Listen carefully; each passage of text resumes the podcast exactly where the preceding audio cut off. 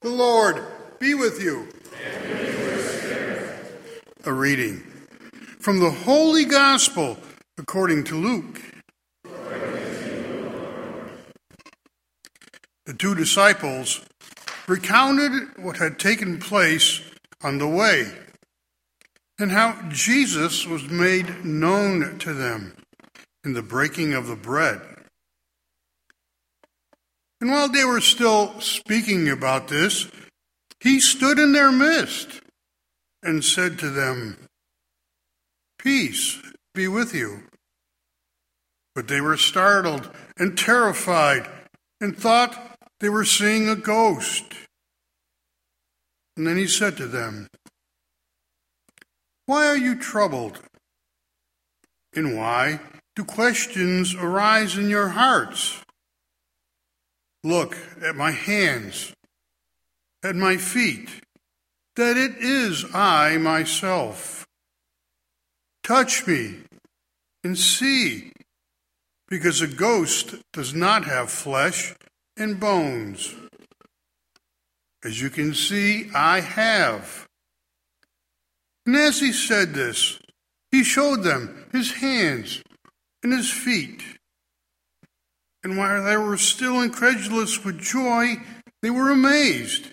And he asked them, Have you here anything to eat? And they gave him a piece of baked fish. And he took it and ate it in front of them. And he said to them, These are my words that I spoke to you while I was still with you that everything written about me in the law of Moses and in the prophets and the Psalms must be fulfilled. And then he opened their minds to understand the scriptures.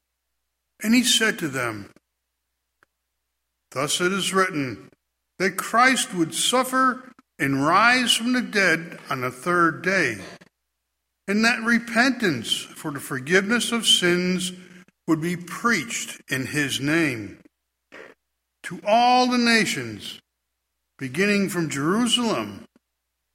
You are witnesses of these things. The Gospel of the Lord.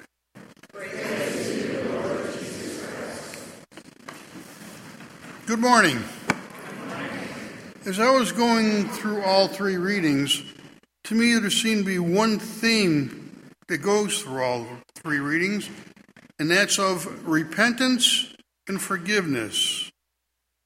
In the first reading, we are told to repent, therefore, and be converted that your sins may be wiped away. And in the second reading, we heard, we are told that anyone does, does sin, we have an advocate with the Father, Jesus Christ, the righteous one. He is the expiation for our sins, and not for our sins alone, but those of the whole world. In the gospel, we are told, Thus it is written that Christ would suffer and rise from the dead on the third day, and that repentance for the forgiveness of sins would be preached in his name to all the nations, beginning from Jerusalem. Last week, we were told of God's divine mercy, that forgiveness of sin, just as Jesus in his mercy forgave Peter for denying him, just as Jesus in his mercy forgave his disciples that abandoned him in his time of need just as he gave his mercy and his forgiveness to the condemned criminals that were on the cross next to him. That mercy he had for those murderers who hung on the cross next to him.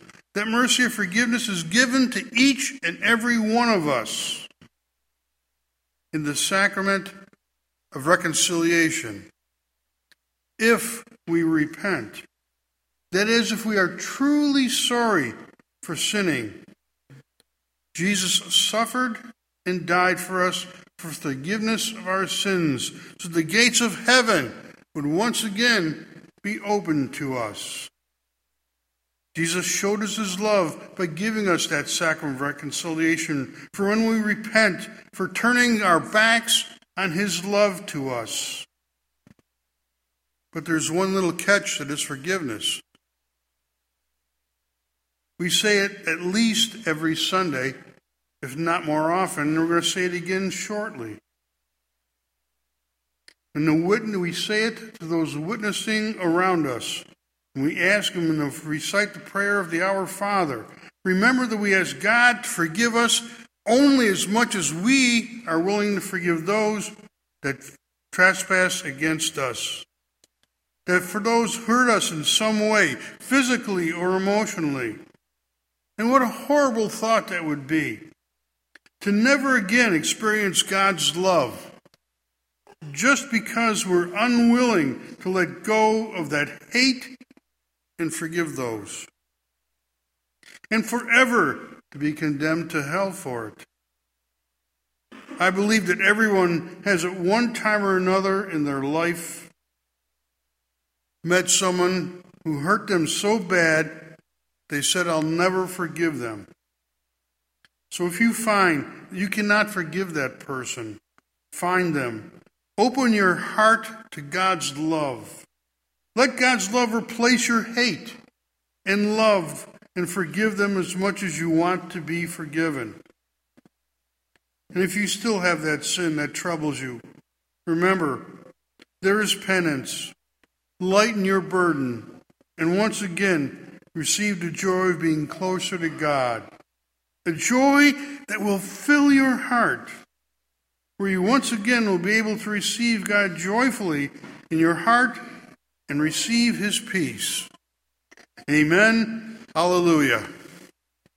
And it is now with great confidence that we place our petitions before the Heavenly Father. For Pope Francis, that he may continue to shepherd Christ's sheep, helping them grow in holiness, we pray to the Lord. Lord, hear our prayer. For all who feel distance from the presence of God, that they may encounter him anew through the witnesses of the church, we pray to the Lord.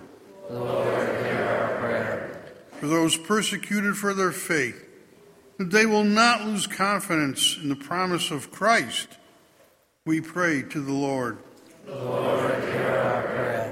For all those whose decisions shape the lives of others, that all in authority may act with courage decide with wisdom, and always strive to service the common good, we pray to the Lord. Lord, hear our. For all who are sick, for those who are close to death, that Jesus, the risen Savior, will give them the grace and strength, we pray to the Lord. Lord, hear our prayer. For our own community, that we will always be signs of reconciliation and hope for others. We pray to the Lord. Lord, hear our prayer. Remember the lonely, the orphan, and the widow, and do not abandon those who reconciled with you by the death of your Son. We pray to the Lord. Lord, hear our prayer. You called Stephen to your presence when he bore witness to Jesus standing at your right hand. Welcome our deceased brothers and sisters who, in faith and love, hoped for the vision of your glory. We pray to the Lord. Lord, hear our prayer.